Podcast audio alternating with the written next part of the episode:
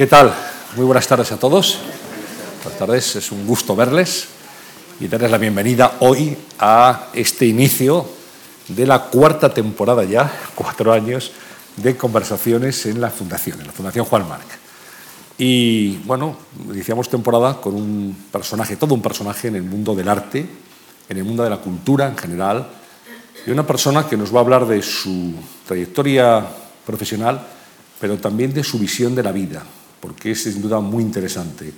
Y yo creo que estamos todos eh, agradecidos como ciudadanos de esa donación de su obra que ha realizado recientemente al Museo Reina Sofía. Quiero presentarles hoy a Soledad Lorenzo. Sé, Soledad, que te hace especial ilusión estar hoy en la Fundación Juan March. Sí, muchísima. La Fundación Juan March, cuando yo me caso y vengo a vivir a Madrid, al poco tiempo, pues bueno, empezaron a hacer unas exposiciones que bueno, que no teníamos posibilidad de verlas eh, en ningún otro espacio, no, no solo de Madrid, yo vivía en Barcelona anteriormente y tampoco, ¿no? Y entonces, pues verdaderamente eh, fue importantísima durante muchos años no, sé cuántos, pero, pero muchos. Luego ya se empezaron a ver más cosas en Madrid y eso, pero mm, en, mi juventud, que fue recién casada, eh, la, verdaderamente la pulsación del arte contemporáneo lo tenía vuestras exposiciones, claro. Bueno, y, hoy estás aquí como invitada en la Fundación para hablar de Pues por eso te dije que me hacía mucha ilusión que yo vería como de tenerte... la joven, entusiasmada, pero tímida y tal, y que de repente ahora esté aquí contigo. Hablábamos hace un instante, cuando preparábamos esta conversación, bajábamos para, para hablar con todos ustedes de lo importante, Soledad, que es educar los cinco sentidos. Exacto. No solamente la palabra. Y tú decías, y yo comparto contigo, que seguramente no nos enseñan, no nos educan a saber mirar, por ejemplo, una obra de arte, saber mm. descodificarla, saber entenderla. Tampoco nos educan mucho para saber escuchar. No, no, ¿eh? yo hablo de Ni los para cinco sentir. sentidos. Casi siempre nos educan para hablar. Lo que pasa que la mirada, quiero decir, la gente normalmente pues, confiesa tengo mal oído y, confiesa que, que, tiene un fallo, ¿no? Y sin embargo, en la mirada, por ejemplo, con el arte, pues la gente somos ignorantes todos hasta que aprendemos, ¿no? Y los que no han aprendido, pues oímos, muchas veces bueno, de antes se decía esto lo hace mi niño, mirando un Miró o un Picasso, ¿no? Y bueno, mm, y sigue, y sigue siendo, vamos, que digamos la gente que mm, no ignorante por inteligencia, pero que no se han dedicado a aprender a ver, que, que es, efectivamente el arte es lo que te puede educar la mirada para, para saber, para emocionarte viendo cosas bellas o interesantes. Claro, mucha gente, Soledad, se para ahí. Eh, este cuadro me gusta porque es bello, a mí me mm. gusta, forma parte mm. de mis cánones estéticos. Pero hay algo más. es, que, es que es emocional. La palabra en, en la mirada siempre mm, mm, se te queda poca cosa, ¿no? Salvo, claro, un gran eh, orador que, que, pueda explicar mejor eh, las emociones, ¿no? Pero en principio, pues dices, es fantástica, una exposición maravillosa, vete a verla, vete a verla, ¿no? Porque efectivamente si no la ves no puedes explicarla. En tu experiencia, todo el mundo está, estamos capacitados para entender el arte. No, ¿O hace falta una educación? Eso que te, decía yo el otro día de los cinco sentidos. O sea, eh, ¿te parece mentira? ¿Por qué pasa? Pues cuando yo digo que estas palabras, porque no interesa, esas palabras son de Pablo Palazuelo, que cada vez que se decía algo que sería muy obvio que se supiese, que la gente participase, y a lo mejor ya decía, es que yo no entiendo cómo es posible que esto, y decía él, es que no interesa soledad. Y, es verdad, ¿no? Hay cosas que no te educan en los colegios, y dices, ¿por qué?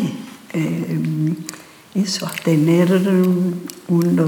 Y luego, pues eso, te dicen, tenemos cinco sentidos, pero luego practicamos mm, de verdad eh, la palabra y la, también la tenemos, digamos, tampoco podemos decir lo que queramos socialmente, ¿no? Y entonces eh, tampoco nos educan a hablar bien, ¿no? Tus pensamientos, tus... Eh, hablamos varios idiomas y todos mal, como que dice, ¿no?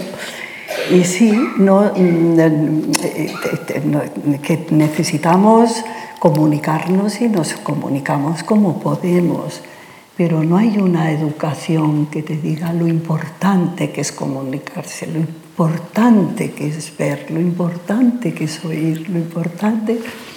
Y luego, bueno, pues eh, cada uno puede elegir una zona porque a lo mejor no estamos capacitados para meterte. Pero, por ejemplo, mm, una de las cosas maravillosas de las artes plásticas es que no es dogmática entonces, ocupa un territorio muy amplio de la vida. El artista plástico plasma todo, plasma una cara, plasma un cuerpo, plasma una raya, o sea, y, entonces, eh, digamos, eh, la, la, inteligencia de la mirada tal vez es lo que lo provoca, porque claro, la mirada yo te estoy viendo a ti, pero veo que está aquí la pantalla, que están unas personas ahí, no sé, eh, probablemente tiene una cosa muy poderosa, pero mm, digamos es emocional, que tú no estás, eh, lo ves y cuando lo transmites, ya lo transmites en palabras y es imposible transmitir lo que tú has sentido viéndolo. Y el impacto de una obra de arte entiendo que es también emocional. El hecho de, que, a mí me guste algo que a ti no te gusta o viceversa. La mirada es emocional. La mirada es emocional, totalmente. Y entonces esa emoción, a medida que tú adquieres un conocimiento mayor del, del arte, porque claro, mm, cuando mm, lo normal es que incluso en estos tiempos la abstracción, que es una cosa ya un clásico, no, es eh, una cosa reciente, ¿no? Pero cuánta gente sigue pensando que eso no es arte, ¿no? que necesito una figura para, para juzgar si está bien pintado o mal pintado. ¿no? Y, y bueno, pues eh, yo, muchas veces en la galería te dicen, pero bueno, Soledad, ¿y qué es una obra de arte? Digo, lo que la sensibilidad del artista decide que es una obra de arte. Puede ser cualquier cosa.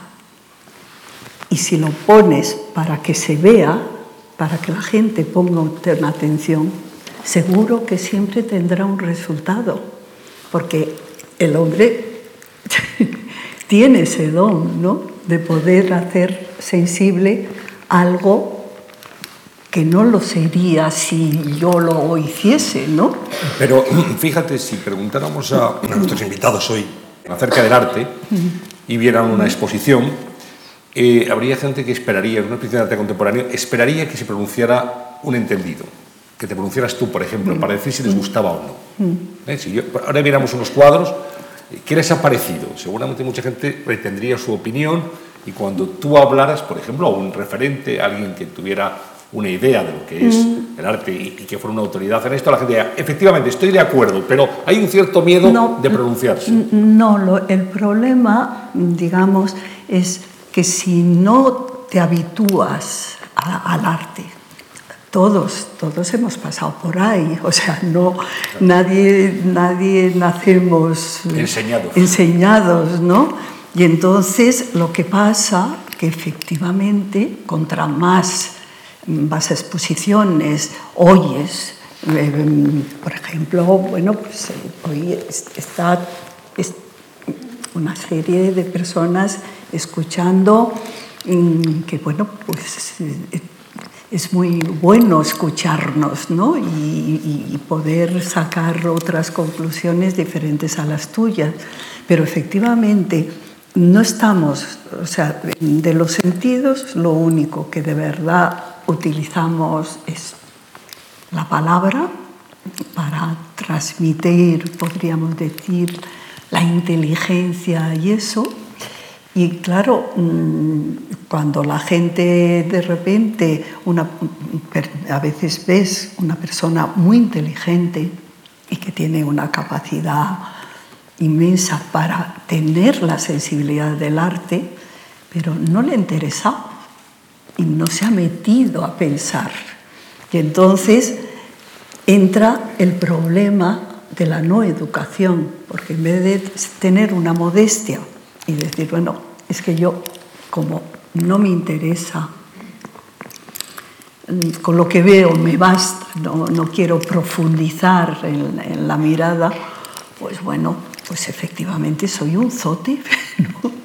No, no, no hay esa confesión, ¿no? Y sin embargo, pues en, en otras partes de, pues eso, se sabe, si se habla de, de- de libros o lo que sea, no, es que no lo he leído, o es que ahora no tengo tiempo de leer. No, no, no, no se dice porque no quiere decir que esa persona no tenga la inteligencia para poder eh, Entender un- entender un libro o lo- eso, pero mm, bien, vamos eligiendo lo- mm, nuestra vida y el arte como es, una presencia tan obvia, tan tal, pues claro, es el peor en el sentido de cuando se es ignorante, decir, pero si esto es una tontería, ¿no? Es en el, yo creo que es en el mundo que más se critica desde la ignorancia. Seguramente, sí. Sí, porque, porque, porque, porque, porque- no, porque estás viendo, porque estás viendo y dices, ¿por qué? Porque me lo diga esta persona. ¿no? Y cuando viene la gente a la galería, que, que todos, todos, el mundo, te dice, mira, Soledad, yo vengo porque quiero meterme un poco en este mundo, porque es que soy, es que no tengo ninguna sensibilidad. Digo, la sensibilidad la tenemos todos, lo que pasa que no has querido desarrollarla hasta ahora. Y te vas a quedar pasmado, siempre lo digo, porque dentro de dos meses mm, no te reconocerás. Tú tienes que ver y lo que te gusta, te gusta y lo que no te gusta. Y yo te podré explicar un poco por qué esto que no te gusta y que puedo entenderlo así, pero por qué tiene un valor visual y te irás acostumbrando y, y acabarás, pues eso, amando, no digo todo, porque cada, pero lo que tiene calidad sí, porque yo hay cosas que no es un artista preferido mío, pero reconozco que es un gran artista. Entiéndeme. Entonces, y, y- y como es un gran artista, ya tiene su obra, me interesa. Y dices, y- y- pero si le tienes que comprar, ¿comprarías este o este?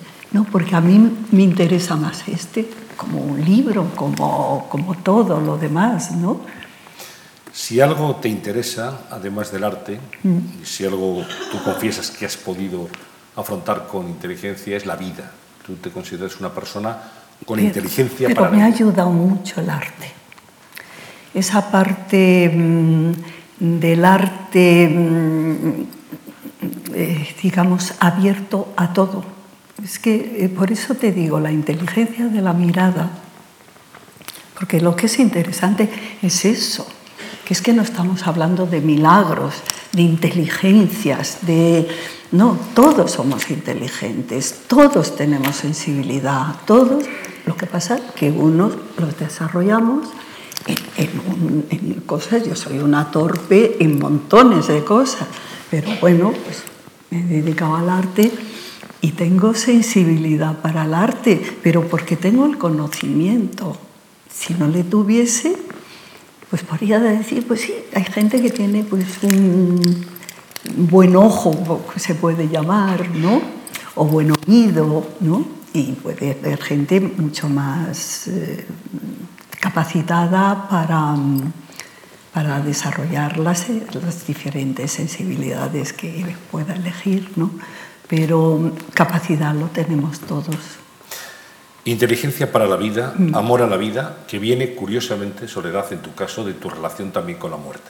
Sí, a mí, mm, yo, vamos, siempre lo digo, mm, en mi vida han influido mi familia, que he tenido la suerte de tener una familia fantástica, pero por ejemplo mi padre era coleccionista, yo era la pequeña, en mi casa se hablaba mucho de arte, entonces yo tenía un respeto al arte total pero era joven y no me interesaba, quería irme de guateque. no, Normal. No, ¿sabes? Entonces, em, verdaderamente mm, todo ese respeto y eso no me permitía disfrutar el arte. Y es cuando me pongo a trabajar que a los tres meses supe que yo no iba a abandonar esa, esa vida en la vida. Enseguida aprendes, enseguida te, empiezas a, a interesarte. Y, y, luego, pues, pues eso, me, el arte me ha ayudado a entender muchas cosas. Por eso te digo que el arte, en principio hablamos de las obras de arte, porque son las educativas. Pero una vez que te han educado, la inteligencia visual no es dogmática y es mucho más la vida que la palabra. La palabra exageramos mucho, ¿no? Y dije la verdad. Y dije, mire, que la verdad. ¿Qué es la verdad? ¿Qué es la verdad? ¿no? Hay, palabras pues que, la palabra exagera, ¿no? La, eso. Y, y, por eso tener otro, otro estábamos hablando de arte porque vamos, es lo que, al mundo que yo pertenezco, pero todo añadido de otras sensibilidades, pues te das cuenta que es que mm, las necesitamos, ¿no? Eh, hablábamos de esa experiencia sin duda terrible, que es perder a toda tu familia antes de cumplir los 40 años, cuando tú vas perdiendo a tu marido. Sí, sobre todo fue muy terrible porque el primero fue mi marido, que tenía treinta y tantos años. ¿no? Que fue además una enfermedad, un cáncer. sí, nada, en dos meses, y medio se, se, murió, sí. Pero mm, eso, de repente, pues algo mm, terrible a mí también me ayudó mucho mm, aceptar la vida como es y ser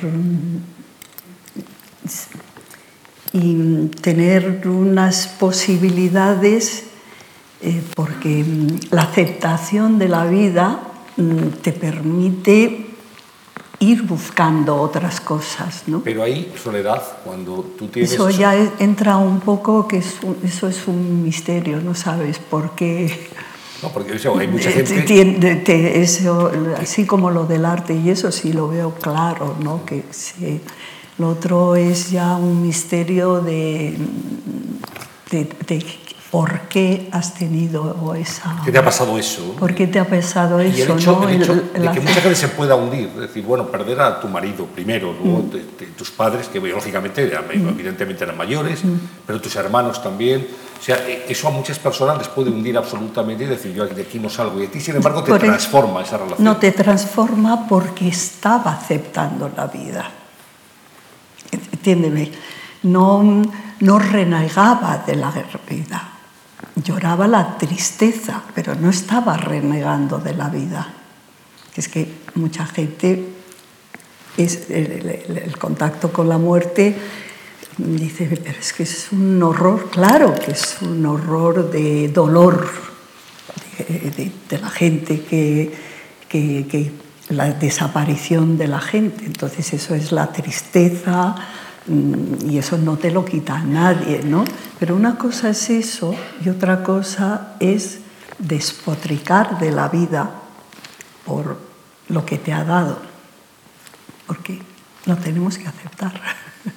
Aunque a veces es muy difícil, sin duda. ¿no? Es un trance Es muy, muy difícil, complicado. pero es que es así, quiero decir, es así. Es como, no sé, como un accidente, un... eh, no, no- entonces, mm, no quiere decir que no se sufra, pero es que el sufrimiento forma parte de la vida.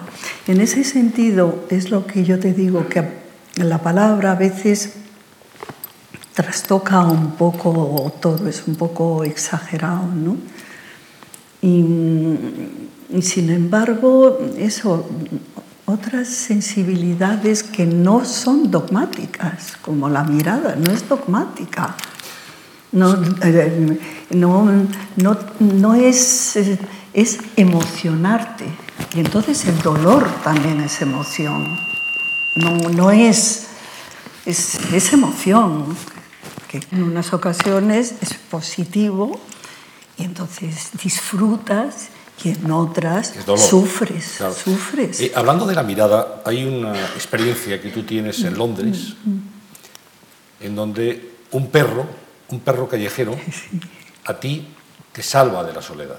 Sí. Y te salva para siempre. Sí, y esto que es algo que te Pero, pediría eh, que relataras a nuestros, a nuestros amigos hoy, es algo que te ocurrió y que te marca, porque dijiste, y a partir de hoy no estaré sola.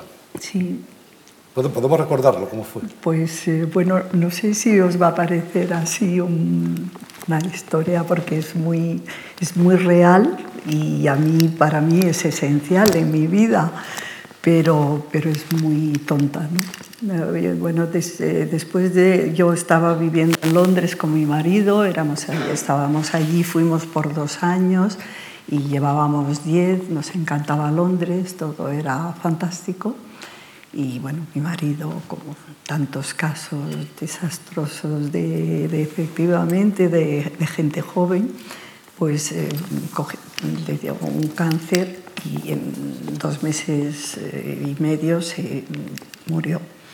Entonces eh, nos vinimos a Londres, a España, porque, mm, porque efectivamente el médico nos dijo que nos viniésemos a España, no nos dijo nada de que mi marido se estaba muriendo, como quien dice, y, pero mm, cuando llegamos aquí, bueno, diagnosticaron cáncer tal, y entonces, bueno, en- claro, yo dejé la casa abierta, este, mm, mi casa estaba en Londres. Y en cuanto falleció mi marido, yo tenía mucha necesidad de estar en casa. Y mis hermanos me dijeron, mis cuñadas, te acompañamos y eso. Y, y yo sentía que necesitaba estar sola porque el contacto con la muerte, pues efectivamente, eh, digamos, no sé, ves de repente a un médico que te está viniendo el día que le han operado y de repente te cambia el chip completamente porque notas que algo terrible haya pasado, ¿no? Es para decirte que no hay nada que hacer, ¿no? Entonces me fui a Londres a, efectivamente a intentar, mm, Encontrarte a ti mismo. Encontrar, porque claro, el, tiempo que estuvimos en el hospital no se pensaba, se estaba... Entonces, eh, bueno, pues un día mm, yo en Londres empecé a escribir, necesitaba como contarme a mí mm, lo, lo que pensaba, porque notaba que estaba diferente y, y, y necesitaba explicármelo y, me escri y escribía. Y entonces pues eh, tuve que salir por, para pedirle a un amigo un domingo de, de, de, de junio que, que Londres estaba solo, solo, solo porque hacía un día espléndido. Los ingleses se aprovechan el, el, rayo de sol y todos estaban fuera. Y entonces, bueno, cuando llegué, abrió la puerta y le dije, fíjate, John, parece que todo el mundo se ha ido a morir a sus casas, porque era una soledad terrible, ¿no? Y yo, como me sentía muy sola, pues, pues, pues, pues probablemente lo sentía mal. Ya al salir había un perro al sol, un perrucho así no, no, en, en, Londres no se suelen ver perros solos, pero ese estaba allí y supongo que pertenecía a alguna de las casas, pero le acaricié y le dije, jo, macho, ¿cómo es que solos estamos? Y entonces se levantó, sacudió así y se puso a andar, o sea, mirándome, o sea, miraba para atrás a ver si yo venía.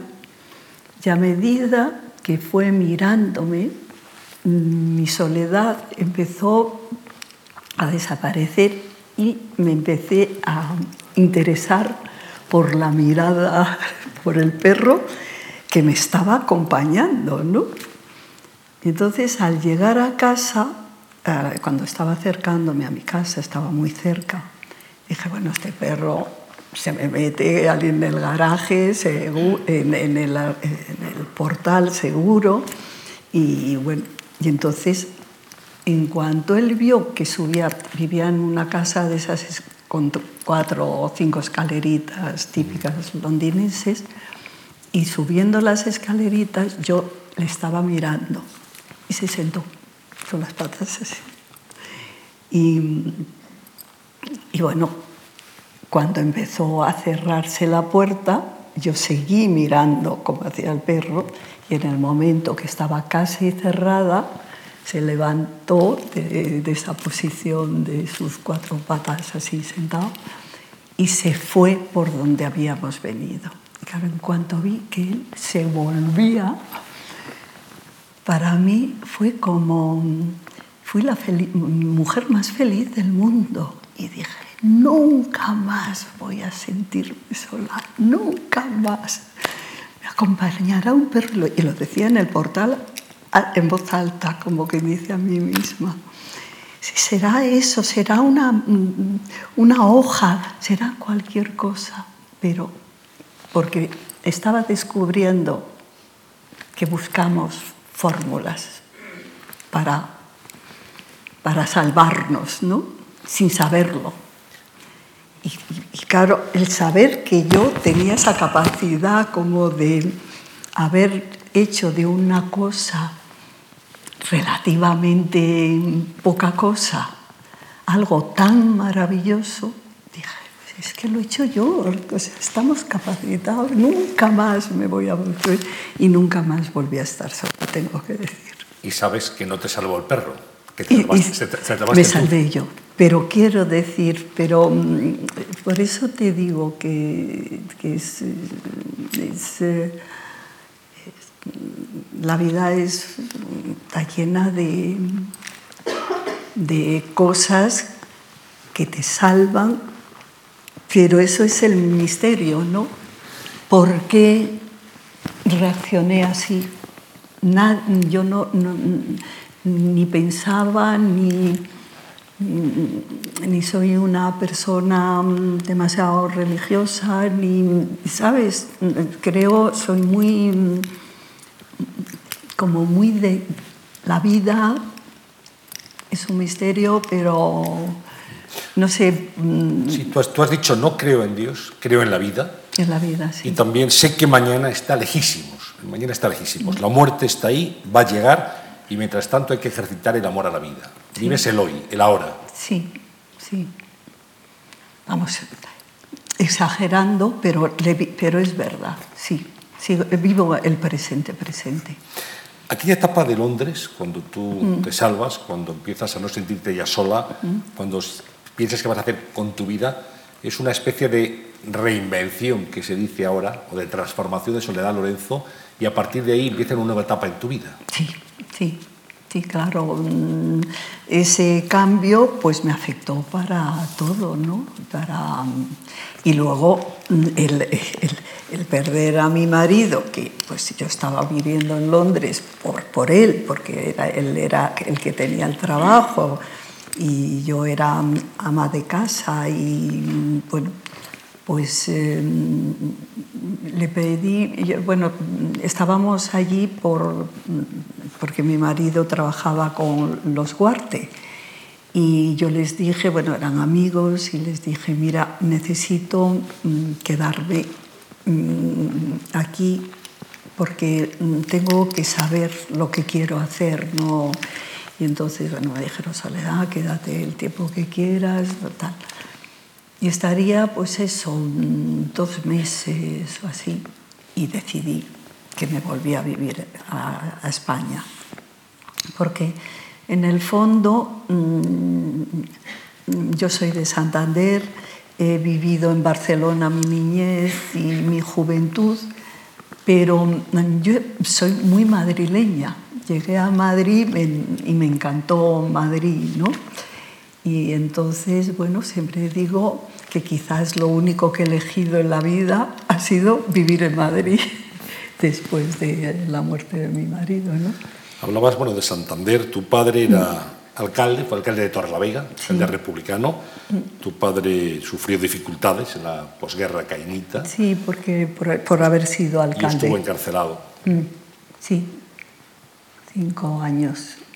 Esa, digamos, reacción contra tu padre te afectó, te marcó de alguna forma? No, no, porque por eso te digo que mi familia, mi padre, por ejemplo, pues eso, cuando salió de la cárcel, a mis hermanos y eso les decía, no habléis de política porque mm, son unos tiempos que todo el mundo ha sufrido y nosotros estamos juntos y estamos vivos, ¿sabes? Y bueno, pues por eso te digo que mi familia, he tenido la suerte de tener una familia muy excepcional. ¿Y tu madre? Y, mi, y mi madre seguía a mi padre perfectamente, nunca se quejó. Y, y mi padre no entendió lo que había pasado en España con inteligencia, vamos. Y entonces tenía razón, ¿no? Estaba vivo cuando había estado con pena de muerte por haber sido alcalde y fue el único alcalde de Santander, de la provincia de Santander que se salvó y sabe que alguien le salvó, pero nunca supo quién. Pero sin embargo, pues eso, cuando mi padre salió de la cárcel, estaba un hombre que es cuando yo le conozco, porque mi madre estaba embarazada de mí cuando, cuando estalló la guerra civil, y, bueno, pues eh, yo, mi padre no tenía, no tenía quejas, tenía, fíjate qué bien, no, se fue, tuvo que ir a, se exilió en vez de fuera de España, se fue a Barcelona y, y bueno, pues allí rehizo su vida y ya te digo, Fíjate qué suerte, porque en vez de estar en Torre la Vega, porque no era Santander, era Torre la Vega, que en vez de estar en Torre la Vega estamos en esta ciudad espléndida, donde hay exposiciones, donde hay un cine estupendo, un teatro, ¿sabes? Sí. Y, y luego, pues yo, sin embargo, en mi casa nunca he visto la tragedia, ¿me entiendes? Por eso te digo, yo estaba muy mal acostumbrada de tener una vida suave y eso, que partía de, un momento muy duro de, nuestro país, y, pero que yo mm, eso no me marcó porque en mi familia lo vivimos con naturalidad. Estábamos en Barcelona, pues estupendo estar en Barcelona, que además tenía razón mi padre, ¿no? Quiero decir que mm, y allí estudiaron mis hermanos y... Bueno, y tú, Soledad, llegas al arte por una conjunción de, azares, como casi todo en la vida. En la vida yo, mi vida es un azar. Todo lo importante en la vida sucede por azar. No, sí, y creo, y, y creo que es lo habitual. Hay muy poca gente que tenga metas claras, las hay, pero hay muy poca gente, yo creo, que tenga metas claras. Yo, desde luego, mm, no las he tenido. No, mm, la vida me ha puesto delante esto, lo he cogido y me ha servido. ¿no? Y claro, sí que creo que tuve mucha suerte, pero yo lo pienso, yo si en vez de arte hubiese sido otra profesión, estoy seguro que me hubiese encantado, porque, mm, porque ahora ya no, ¿no? pero yo creo que de joven yo tenía, eh, como casi todo el mundo, yo creo, muchas posibilidades. Porque, y mucha curiosidad también. Bueno, más que, que, en la vida, pues eso, te pone algo delante y, y te servía, ¿no? Y entonces, pues eh, quiero decir, claro, eso mm, yo creo que mm, yo he sido una persona muy, muy normal. Lo que sí siempre he tenido conciencia mm, de, lo que vivía. O sea, quiero decir, ¿sabes? Eh, yo mm, desde pequeña yo creo que, mm, bueno, mis padres decían que era buenísima, pero yo creo que es que era porque sin darme cuenta tampoco muy bien, pues había que, ya estaba mi padre allí, ya estaba, ¿sabes?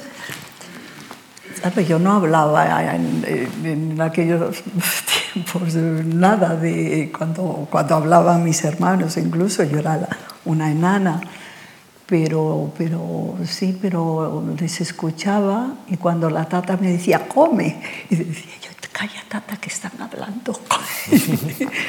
o sea que sí me interesaban las conversaciones. ¿Cómo recuerdas aquellos tiempos, aquellos comienzos muy, muy pioneros tuyos, con Fernando Greta, con Elvira González y con Fernando mm. Mignoni?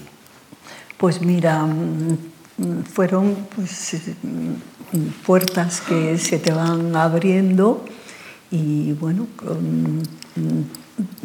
me, ayudaron mucho eh, a, eh, Fernando Guereta, que fue el... Mm, yo siempre digo Paloma Altolaguirre, porque la que me presentó a Fernando Guereta fue Paloma Altolaguirre, que se había asociado con Fernando, ¿no? Y, y Fernando iba a llevar la galería. Y entonces, mm, un día Mm, me dijeron, mm, es que vas a trabajar con Paloma Alto Laguirre. Y le dije yo, pero Paloma trabaja, ¿por qué no? Y me llamó Soledad, son... Es que resulta que me he asociado con Chita Sobrino y Fernando Guereta y hemos abierto una galería y yo he pensado en ti siempre para que fueses, fíjate tú cómo me veía y yo en aquel momento me sentía mm, una ignorante del arte total y absoluto, porque efectivamente el contraste que había entre mis hermanos, mis padres y, yo me interesaba muchísimo menos. Yo iba desde niña a ver exposiciones con mi padre los domingos, que en Barcelona se abrían las galerías, y vamos a ver exposiciones. Íbamos mi padre y yo, que que a mí me chiflaba, me compraba el TV o no sé qué, veríamos la exposición y mi padre decía, mira qué bonito esto y todo, y como era niña y las, las mujeres empezamos a ser, digamos, con los hombres así muy coquetas desde niña, yo le decía a mi padre, sí, qué bonito, claro, no entendía nada, pero, pero me lo pasaba muy bien con él yendo o sea que sí, he vivido esa, esa, esa atmósfera de arte ya te digo, mi padre todos los domingos iba de exposiciones, pero sin embargo, mm, yo de verdad, de verdad, hasta que no he entrado en el mundo del arte, bueno, que fue una puerta que se me abrió que dije, esto no lo voy a abandonar. Nunca. Esto ya es mi vida, sí. Y en el año 86, concretamente, en 1986, tú abres galería propia, sí. la Galería Soledad Lorenzo, sí. que ha sido toda una institución. Realmente, ¿quién no ha pasado por allí? ¿Quién no ha aprendido allí y quién no ha amado el arte? Bueno, era un momento también que, que encajaba mm, en un momento que no había nada, como quien dice anteriormente, y sin embargo, eh, sin saberlo, esa época, en el fondo, era el principio de los happy 80s, ¿no? de los 80, que empezó a abrirse, no solamente en España, ¿eh? en, en, Occidente por lo menos. Eh, el arte contemporáneo dio un salto mortal porque, porque no se vendía nada, ¿no? casi no había galerías de arte contemporáneo, ¿no? Y entonces, pues, eh, bueno. Te dedicaste al arte contemporáneo y dices porque además has tenido siempre la suerte de poder conocer a los artistas, te ha interesado que, bueno, la relación personal. A mí, a mí me, o sea, como empecé con, con Fernando Guereta, Claro, ellos tenían mm, muchas obras de artistas eh, muertos, o sea que em, clásicos, maravillosas, o sea, mm, obras fantásticas, pero mm, a mí enseguida, como iban, como las exposiciones que hacía Fernando eran muy buenas, clásicas, pues venían artistas vivos, ¿no? Y allí conocí, de repente entró un señor muy elegante y era Pablo Palazuelo. Yo creía que era un cliente. Y cuando me dijo, soy Pablo Palazuelo, pues mm, yo ya empezaba a estar muy metida y, bueno, y, claro, venían a ver las exposiciones esas más clásicas de, de Fernando Guereta. Por eso cuando yo al cabo de tres años yo me di cuenta que yo quería estar con artistas vivos, porque lo que me interesó enseguida era su mente, la inteligencia de la mirada. Hablas de Pablo Palazuelo, mm. y tuviste una, tuviste una estrecha relación, Mucho. Una relación de amistad Comíamos y de complicidad. Todas las semanas. un día a la semana comíamos juntos, Pablo y yo. Bueno, algunas veces sí, a lo mejor estaba trabajando o algo así, muy, pero venía a Madrid y comíamos y hablábamos, hablábamos, hablábamos de la vida, siempre de la vida. Más que del arte, de la de vida, la vida. Y es lo, importante. Eh, te voy a sugerir algunos nombres y me gustaría, no sé, alguna, algún recuerdo, alguna pincelada breve sobre ellos. Tapies. Bueno, Tapies, yo, para mí fue un orgullo que, mm, o sea, eh, Tapies, yo se lo contaba a él cuando le conocí, eh, mi hermano tenía muchísima sensibilidad para el arte y estaba estudiando arquitectura. Y un día llegó a mi casa, bueno, a casa de mis padres, em, entusiasmado que había un estudiante de, para abogado, de, derecho, de derecho, que había hecho una exposición, que había hecho una exposición y que era fantástico. Y entonces mi padre y mi otro hermano se fueron a ver mm, esa exposición y volvieron los tres encantados. Pasa un tiempo y Tapies salta de lo que hacía en su origen, hacer el povera, la, pobreza, el plato. Y resulta que mi padre se llevó una decepción de que hubiese dejado lo que estaba haciendo, que era fantástico, y que hiciese, y dijo la palabra tontería. Te puedes imaginar que mis hermanos saltaron Dios mío, pero ¿cómo puedes decir eso? Si es un tío fantástico. Entonces yo le contaba a Tapies que durante años había discusiones ¿En, mi casa. Por su obra. Por su obra del, del, principio. Y le, le, encantaba. Dice, sí, claro, y, aquella galería que me quiso exponer, que no, no, no le gustaba a nadie. Yo. Te saco el nombre de Guillermo Pérez Villalta también. Sí. Bueno, Guillermo ya entra en mi vida, sí, ya cuando cuando estoy ya así metida yo de lleno en el mundo del arte y ya con un, como quien dice, con un conocimiento. Y bueno, tengo que decir que, que mi vida con los artistas ha sido maravillosa y que cada uno me ha aportado cosas, eso que hablábamos, ¿no? la inteligencia, la mirada. Pues te he hablado de Tapies. Tapies y, Guillermo son personajes que no tienen nada que ver, pero sin embargo, en, la mirada de ellos mismos, eh, pues a lo mejor mm, Guillermo ama Tapies, a lo mejor Tapies no ama porque esa generación, yo pienso que verdaderamente las generaciones de artistas abiertos a, todo son la generación sí, que tiene ahora sesenta y tantos o setenta años, ¿no? Porque, porque eran jóvenes y claro, ver lo bueno mm, les, encantaba todo, ¿no? Y, la generación Palazuelo era como los jóvenes, le interesaba todo también. Pero, estaba, Gordillo, Barceló, mm. Sicilia, Broto, Variola. Sí, pero esos son mucho más jóvenes. Sí, sí. una relación de, artistas. Además, siempre te ha interesado mucho la mente plástica, la mente del artista. Has tenido con ellos una, una relación muy personal y te ha interesado su visión. su visión, sí, y de la vida también.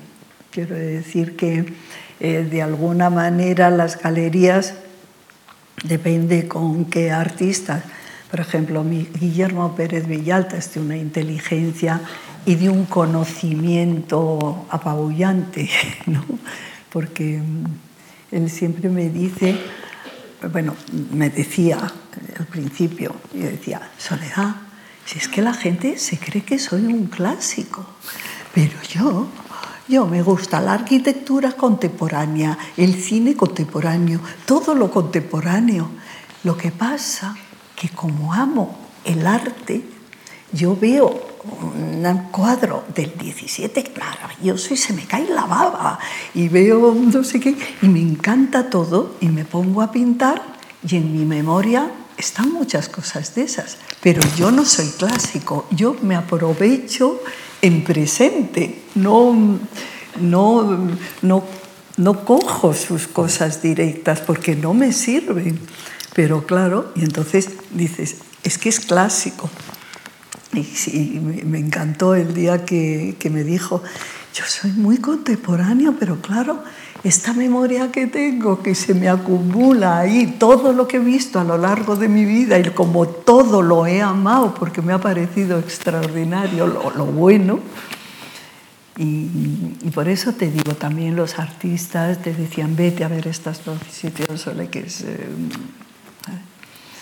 y los comentarios o sea, hablar con los artistas, como tenemos la posibilidad, como quien dice, las galerías. Es claro, es que es una lección permanente. Permanente, ¿sabes?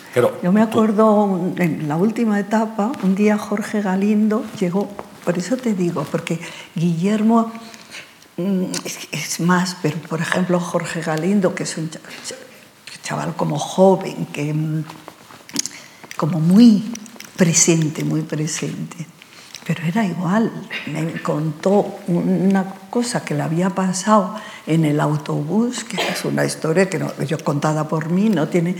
Y mm, bueno, era maravillosa la historia, ¿no? Cómo, eh, cómo vivió él esa historia que para la cuenta otra persona y dice, pues nada, salió ahí un imbécil, no sé qué. Y bueno, tal como la contó, pues era como una aventura preciosa, ¿no? Oye, Soledad, 25 años de, galería. Mm, más, 28 o así. Bueno, pues sí. más de un cuarto de siglo, mm. eh, en donde muchas generaciones se educaron en el arte, donde se descubrieron artistas, Realmente la aportación... Fue muy buena etapa. Una etapa muy buena. Fue y, muy buena y también una muy buena gestión. Hasta, la, hasta el momento y hasta la posibilidad de que... No, pero entiéndeme, yo siempre, ahora dicen bastante, es que, claro, es que no hay quien reemplace a Juan Edith Puro, a Elvira González, a ti. Y yo digo, mm, es que ahora tienen 50 años, no... no bueno, pero habrá que descubrir a los que tienen 25 30. Eh, eh, no, pero entiéndeme que, mm, que, claro, nos ven estupendas ahora, pero cuando abrimos, porque más o menos sí, todo se, fue al tiempo, sí. año más, año Con buena relación además entre vosotras. Sí, muy buena. Muy buena relación de colaboración. Y colaborar en Madrid eh, en el sentido con los artistas, no, porque claro, hacemos las exposiciones en Madrid, pero mm, colaboración en el sentido de la problemática del arte y de todo eso, y bueno, y yo me llevo una alegría mm, comiendo con Juana, que es un personaje maravilloso, ¿no? o con el Galvear, que también mm, somos muy diferentes las unas de las otras y es muy bonito. Y un día en el año 2012 tú decides que has cumplido ya tu aventura y dices cierro y dices además hay que saber retirarse. Más que mm, eso, yo por ejemplo le pedí a mi padre que se retirase. Le dije, padre, hay más cosas que hacer, hazlas. Y además deja que a tu hijo que se equivoque, porque él es el que pertenece a este tiempo, ¿no? O sea, entonces, pues a mí, mm, afortunadamente, yo no tenía nadie que me dijese, oye, ¿por qué no te retiras?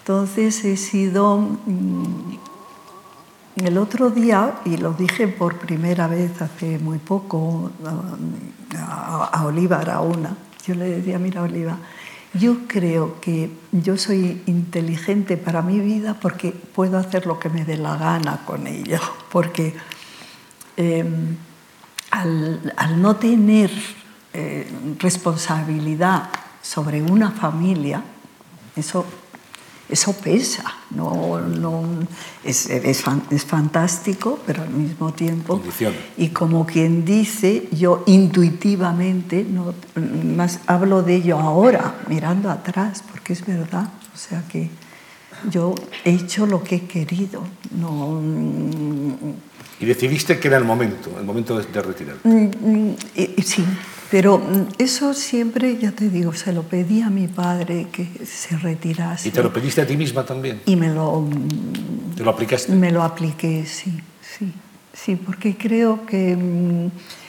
Y, estoy muy contenta de haberlo hecho porque sigo en el mundo del arte, pero de otra manera, que me aporta otras cosas.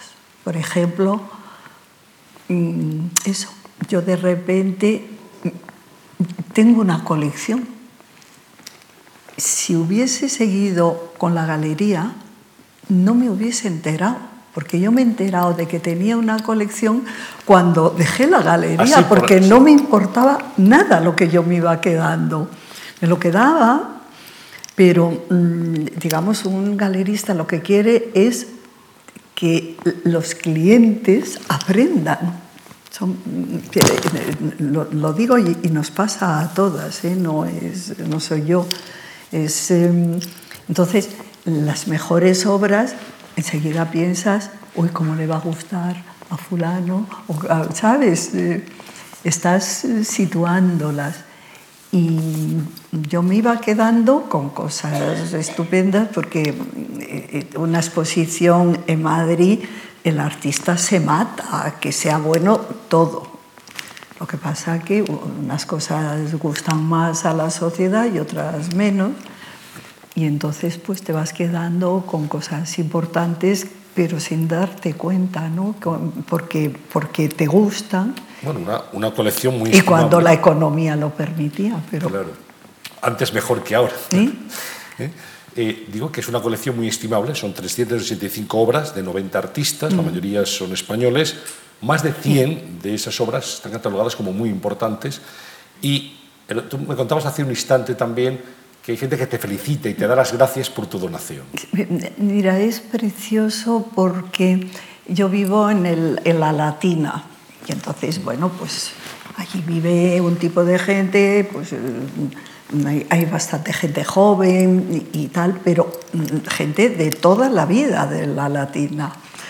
Y me dicen, eso, no sabe lo agradecidas que estamos que nos lo haya metido en nuestro museo, porque es como yo dije, claro, es que yo lo dejo en el Reina porque es el museo de todos los españoles. Mi colección tiene que ser disfrutada por todos. Por todos. ¿no? Claro, y que digo, y vivo en, en una ciudad que somos de, de todas partes.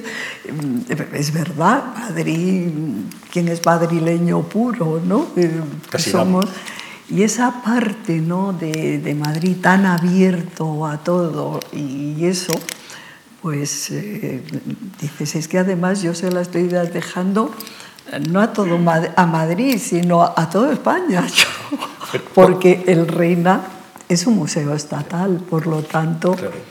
¿Cuándo se te ocurre? ¿Cuándo tienes claro que quieres donar? Una vez que ya sabes que tienes esa colección, cuando tú cierras la galería y ya eres consciente de la colección que tienes, ¿enseguida tuviste claro que querías donarla pues, No, como te decía antes, yo por esa libertad que tengo de que puedo actuar por mí misma, quiero decir, sin, sin consultar, ¿no?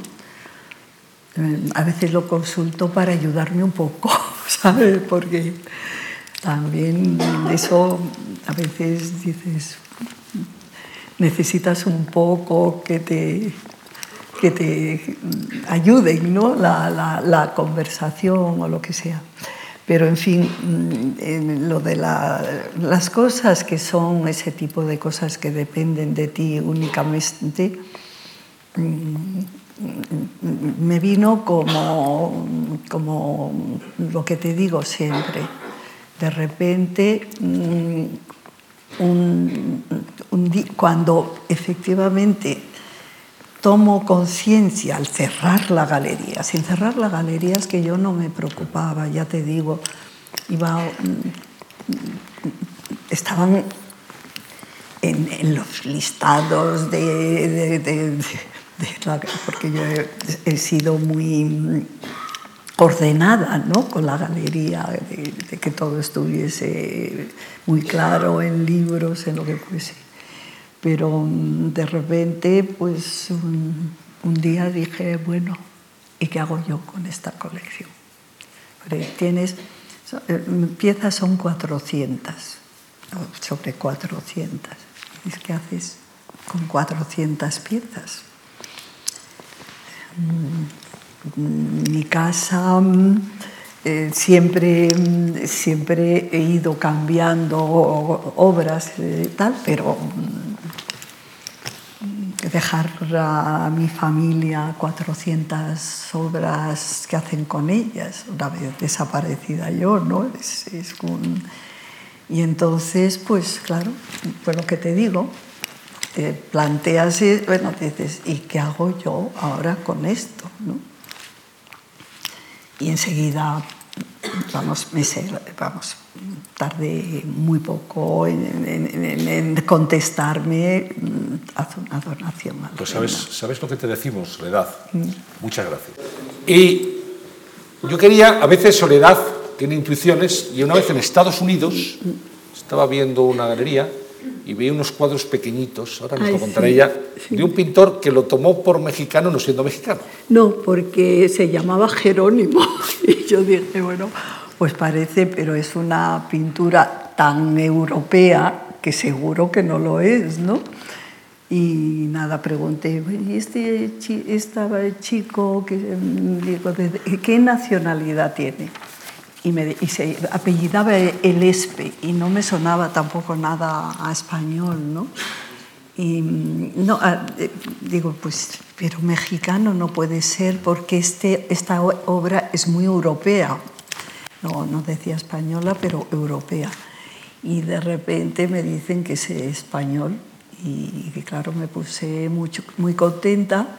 Por la noche cenaba con, en casa, de, era Nueva York, en casa de Juan Usley y Victoria Civera, y les dije, oye, he visto como me imaginaba que al ser español pues se, se conociesen, ¿no?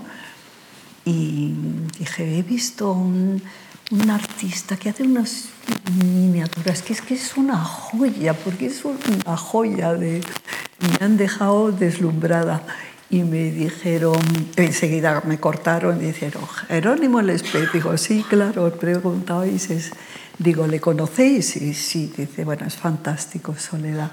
Y entonces le dije, pues mm, yo me iba al día siguiente y le dije, decirle que si va por Madrid, que no deje de llamarme porque me encantaría conocerle y tal.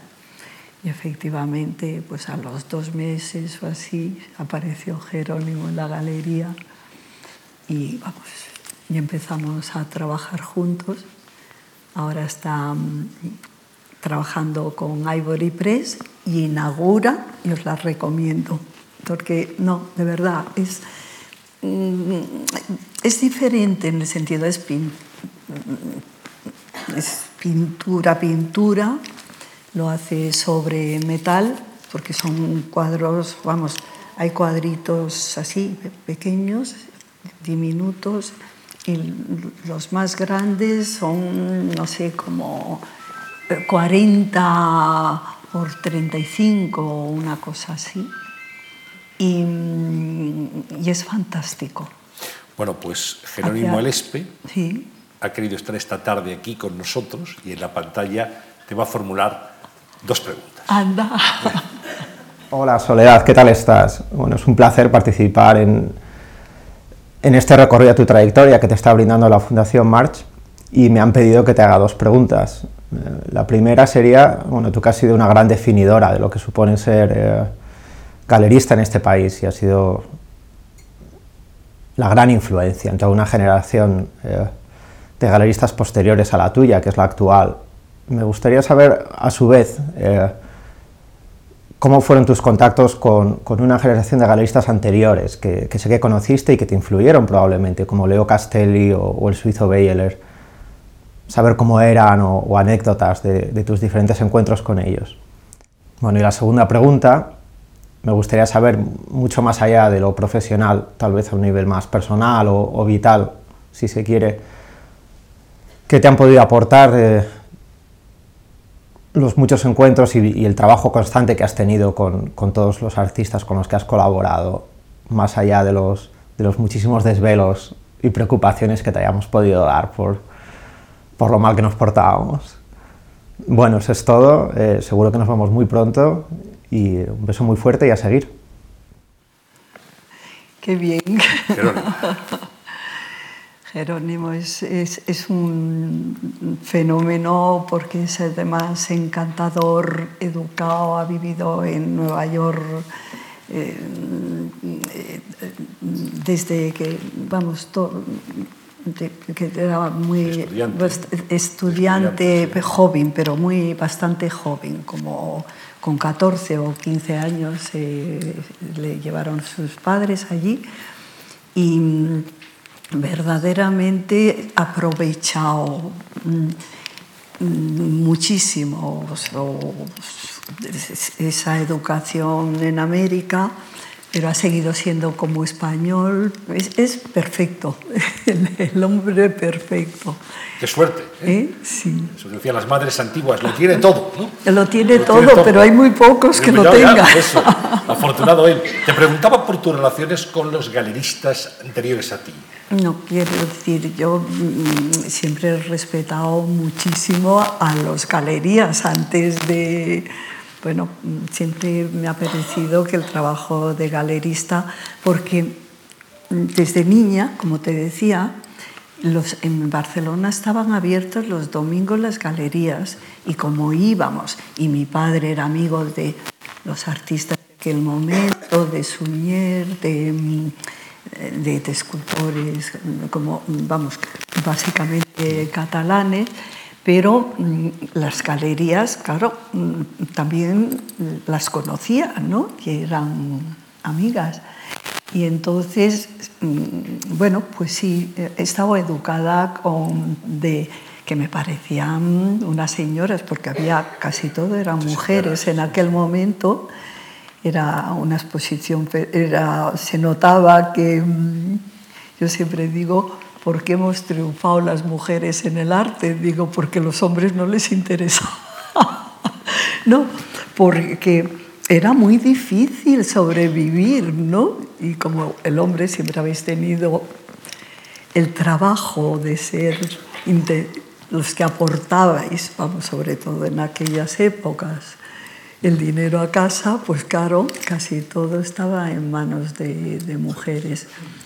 Y, luego yo, a mí me ha gustado, contestando a la pregunta de Jerónimo, de Jerónimo yo mm, he tenido mucho contacto con Nueva York, por eso los artistas que he tenido extranjeros prácticamente todos eran americanos y, neoyorquinos, como quien dice, aunque no hayan nacido allí pero allí está el, la costa este y oeste y, Nueva York pues, es, la ciudad.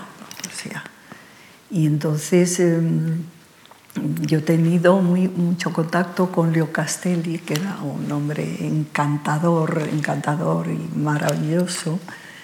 Y, y bueno, con casi todas las grandes galerías americanas, por eso cuando abro me fue muy fácil empezar a trabajar con artistas importantes. Y te preguntaba también por lo que te habían aportado los artistas. Tú antes hablabas de mm. esa visión no solamente de la obra, eh, sino también de la vida. pero lo he dicho antes. No, mis conversaciones con los artistas era una apertura eh, diaria, sí, no, no, es que es así, ¿no? Si a veces se reían, ¿no? Se reían porque como yo decía, si es que me estáis haciendo inteligente, ¿no? Y, es verdad, es verdad, es eh, eso de es muy difícil mm, contar cosas porque es que eh, son cosas como muy sencillas, ¿no? Pero que de repente dices, pero lo que me acaba de decir, ¿no? Sí, para, para, tomar nota y para aprender también. Mm. Pues vamos, ahora vamos a abrir, si te parece, Soledad, un álbum de fotos. Vamos a recordar algunos momentos de, de tu vida y ahí está, estás con César Manrique, el artista canario de Lanzarote, y con Joan Miró, nada menos. Sí, para mí fue un honor que mm, tengo bastantes fotos con él, porque no sé por qué motivo, bueno, por alguna exposición o eso, y me dijeron, oye Soledad, que te puedes ocupar porque nos encantaría como... Y claro, mm, bueno, para mí fue tal honor y, tener la posibilidad, un hombre encantador, encantador. Y mm, cuando estabas con él, que era muy dulce y todo, pero te dabas cuenta que, debía de tener un, ¿sabes? carácter. No carácter, pero como una seguridad mm, ¿sabes? En aquel, esa cosa dulce que tenían de la mirada, de todo, y sin embargo había como una estructura, y esto ya era muy mayor, ¿no? Aquí tendría 87 años, una cosa así. Muy bien, siguiente fotografía que vamos a ver, ahí estás con otro, hemos hablado antes de, de Antoni Tapies, ahí estás qué tiempos aquellos, qué jovencita. Y, y, y, fíjate, Tapies. Bueno, Tapies, mm, yo ya como te... Es que no lo he acabado de decir porque hablo tanto que, mm, o sea, Tapies eh, mm, fue un, era una presencia mental en mi vida por, por mi familia, ¿no? Y entonces, eh, de repente, cuando yo abro la galería, me llega por un amigo que era muy amigo de Tapies y me dice que a Tapies le gustaría trabajar conmigo. Y entonces, bueno, fue como, ¿sabes? Como algo mm, diciendo, no puede ser que Tapies me hubiese elegido, porque es que además no me pegaba nada, ¿no? Yo, yo le conocía, no le conocía, pero la había tratado un poco. Y tengo que decir que nuestra relación ha sido maravillosa porque Teresa, su mujer, también es maravillosa y seguimos siendo muy amigas, eh, Teresa y yo uno de los grandes, sin duda. Entre Tapies, ahí estás con Pablo Palazuelo. Antes hablábamos de pues otro, esa relación tan, sí, tan personal, tan estrecha y, y, tan cercana. Eh, Pablo siempre decía de Tapies que era el mejor pintor del mundo. Ah. Sí, era... Pablo, Pablo le encantaba hablar de, de los artistas que le gustaban y eran eh, amaba el arte de los jóvenes muchísimo. Decía, qué interesante, cosa, como de Guillermo. Guillermo. Sí, le interesaba muchísimo. Dice, ¿cómo pintará esto? Uno de los grandes también, Pablo Palazuelo. No, Pablo Palazuelo ha sido, vamos, para mí uno de los pues aquí está Jerónimo, eh, vamos, artistas, está Jerónimo, el Espe, Philip Frulich, que también era de los jovencísimos, y Juan Ugalde. Y Susana Iglesias. Susana Iglesias y, y mi pareja al fondo. y estamos dentro de un túnel, de, esto es goma, sí. y te metías y bueno, esto, mm, y a medida que te metías, eh, se mantenía como una forma, entonces el cuerpo, aunque ibas pisando la tierra, vamos, que se te mm, empezabas a, a dudar, ¿sabes? Si te ibas a caer, una cosa, porque la obra de Sergio Prego siempre es eso, el espacio y el cómo te cambia eh, depende el espacio, el, el cuerpo mm, reacciona. Y aquí estás en el 25 aniversario, el primer sí. cuarto de siglo de tu galería. Sí. Bueno, por la cultura. Por Ahí la estás cultura, con, con Juan sí. Diego Boto, Pues Alberto fue San Juan. pues, eh, pues que nos habían hecho alguna, los políticos, alguna faena y nos estábamos manifestando. ¿Qué tal te has llevado tú con los políticos y con la política cultural de los sucesivos gobiernos? Hombre, yo, mm, eh, digamos, con, mm, me he llevado bien porque mm, yo creo que para poder protestar tienes que demostrar que eres sensata, vamos, que no vas... Eh, pero, o sea, que bien, pero lo que pasa que el problema que tiene la política es que a lo mejor cada cuatro años han cambiado al ministro de Cultura y tienes que empezar de cero otra vez, que eso es terrible, terrible porque porque no, fíjate tú, el, el, el, la ley de mecenazgo no se consigue cerrar y ahora pues bueno. ¿Y el IVA? Grabar la mirada, dices tú. No, por eso te digo, sí, con la ley de mecenazgo, pues eso se arreglaba, pero, pero no, está, pero no, no, no se ha conseguido. No está cerrado todavía, ni mucho menos. Y aquí estamos. Fue el premio de arte y mecenazgo que a, a, a Elga se le dieron por coleccionista, a Elena Sins por lo gran artista que es Y a mí, que me, pues, no sé, por la historia de mi vida, algo así. Por, era. por, lo gran galerista que, que ha sido. No era así, era como... Estás con con Manuel, Borja Miguel, Borja. el director del Museo Reina Sofía. También mm, no- nos llevamos muy bien, quiero decir que yo soy una persona sociable.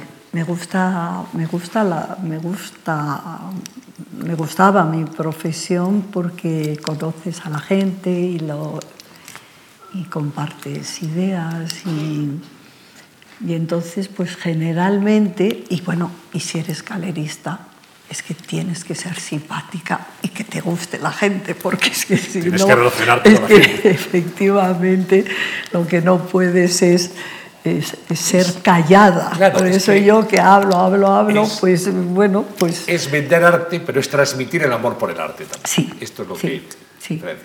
Y el álbum de fotos. Y tenemos un vídeo, un vídeo sobre exposiciones de Soledad que vamos a ver a continuación.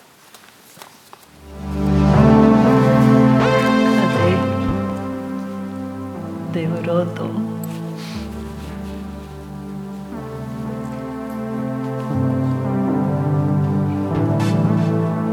Tuve la suerte de encontrar ese local de galería que era fantástico. Sin duda. Sí. Fíjate, al segundo día de empezar a buscar, encontré el espacio. Y eso pensé, uy, qué bien, esto es que voy por buen camino. Sin duda. Una señal. Es una señal.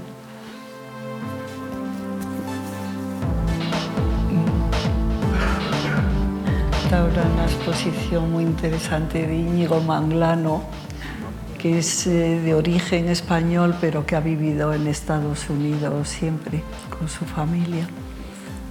Y también mm, me enamoré de su obra en Nueva York y me dijeron, pues es español y, le va a hacer mucha ilusión. Tony Usler. Esto es videoarte. Es, eh, utiliza siempre mm, cabezas, su tema es la cabeza. Y me explicó, dice Soledad, es que yo soy de la generación de la televisión, que los niños lo único que teníamos de- así interesante era ver la tele. Y entonces en aquella época, como todavía no había pues, películas y eso, lo que el, el- el- protagonista era una cabeza. Es- es- es- eran palabras la- la- del principio de la tele, que yo, fíjate, pues lo habré vivido, pero no era consciente, ¿no? Dice, y entonces yo dije, pues es que la cabeza efectivamente es lo más, tiene toda la expresividad del ser humano. ¿Sabes, Soledad, que en esta serie de conversaciones, hoy iniciamos la cuarta temporada, cuando vamos a finalizar nuestra charla, le pedimos al invitado que nos formule tres propuestas, tres propuestas que puedes dejarnos para, para esta serie de, conversaciones y para los asistentes a, esta charla. Pues yo creo que es fundamental, creo que hablamos demasiado siempre de los defectos y que las conversaciones tendríamos que ser ver lo malo, pero también lo positivo, porque si no nos olvidamos que hay co- cosas muy positivas también. Es una propuesta con la que no podemos estar más de acuerdo, seguro los que estamos aquí. Una, una propuesta. Vamos, vamos con la segunda. ¿Qué segunda propuesta haríamos? Pues creo que, que- que eso, hay una carencia enorme, en- o sea, coges la prensa, la prensa es para criticar, es necesario, quiero decir, la crítica, eh, la democracia lo que ha aportado es la posibilidad de criticar, o sea, que no es que no, pero siempre criticando nos olvidamos de que tenemos cosas también estupendas, ¿sí? que, mm, Poner en valor que- aquello, poner en va- aquello que, bueno, que- que es bueno y, que, sobre todo y que es positivo. y- y que, o, o cosas pequeñas me da igual la vida son son gestos no vivimos en cosas eh, gloriosas pero pero mm, Sin duda. Déjame dos propuestas más, Soledad. Algo con el arte. Eh, la educación, la educación es mala, no quiero decir eso que hablábamos. El arte, tenemos cinco sentidos, te lo he dicho antes, no se practica más que la palabra, la palabra, la palabra. Y mm, y al no, porque claro, la palabra tiene que cubrir todos los demás sentidos, porque la expresión última la tiene la palabra, para la comunicación la tiene la palabra, pero... Educar otros sentidos. Educar otros sentidos que efectivamente mm, no... Mm, eh, no sea tan aburrido, ¿no? porque hay un momento que, mm, que nos hartamos. Y dices, ya, no, ya este tema ya no puedo tocarlo. ¿no? Bueno, ¿y la tercera propuesta, por dónde la enfocarías? ¿Alguna actitud vital, por ejemplo? Ver lo positivo. Yo creo que, mm, que mm, no miramos a lo positivo, que tenemos lo suficiente, porque claro, si efectivamente te dan un empujón en el autobús, pues dices, si me dieron un empujón, y claro, ese es tu tema, ¿no? Porque le dices, sí, pero ¿cómo son los autobuses? Pues, pues hijo, pues ahora, fíjate que autobús es tan cómodo, que, que cómodo. Sí, pero nunca vemos eso. Nunca vemos no, ver un poco que efectivamente, el, o sea, la vida ha mejorado la calidad de vida ha mejorado. Es que no podemos decir que no ha mejorado la calidad de vida. Eh, estaba ya hablando de Occidente porque lo otro no lo puedo, ¿no? Pero mm, lo que ocurre, que claro, hay ciclos, los ciclos vitales son ciclos y están ahí, pues eso, la economía sube, la economía baja, pero mm, yo creo que efectivamente hay que ser severo por un lado y decir, oye... Y seguro que te apuntas, seguro que te apuntas a lo que yo te voy a decir, es acercarse al arte, aprender del arte, para aprender a vivir también y sacar del arte toda la emoción. Bueno, el arte de verdad es una cosa maravillosa para entender la vida en positivo. Bueno, pues eh, yo, antes de despedir a Soledad Lorenzo, quería decirles si me permite, Soledad, que el próximo lunes vamos a celebrar aquí también la segunda sesión de la cuestión palpitante, que es un formato nuevo que ha inaugurado la Fundación Juan Marc este año, en donde el periodista Íñigo Alfonso y un servidor pues, mm. eh, planteamos algunas cuestiones de actualidad, cuestiones palpitantes. Hablamos el mm. otro día con bastante éxito por parte del público que estuvo aquí presente de los movimientos antisistema, movimientos que están muy presentes en la sociedad actual en todo el mundo. A mí me parece maravilloso. Lo vamos, que vamos a hablar de ¿eh? un tema este lunes a las siete y media, un tema muy interesante. Hablamos del envejecimiento, lo que significa el envejecimiento en la sociedad, las repercusiones que tiene, el valor de la juventud frente a la experiencia. Vamos a analizarlo con la ayuda de María Ángeles Durán y de David Reger. Estarán aquí presentes en esta eh, misma sala. Así que están ustedes invitados, entrada libre. Y solo me queda darle de corazón las gracias a una mujer que ha dedicado su vida al arte y que ha conseguido una cosa que me parece muy importante, que debajo de su nombre, cuando vamos a definir a los periodistas, pongamos galerista. Galerista, fíjense lo que eso significa, lo que eso encierra y lo que eso reconoce. Soledad Lorenzo, muchísimas gracias. Gracias a vosotros.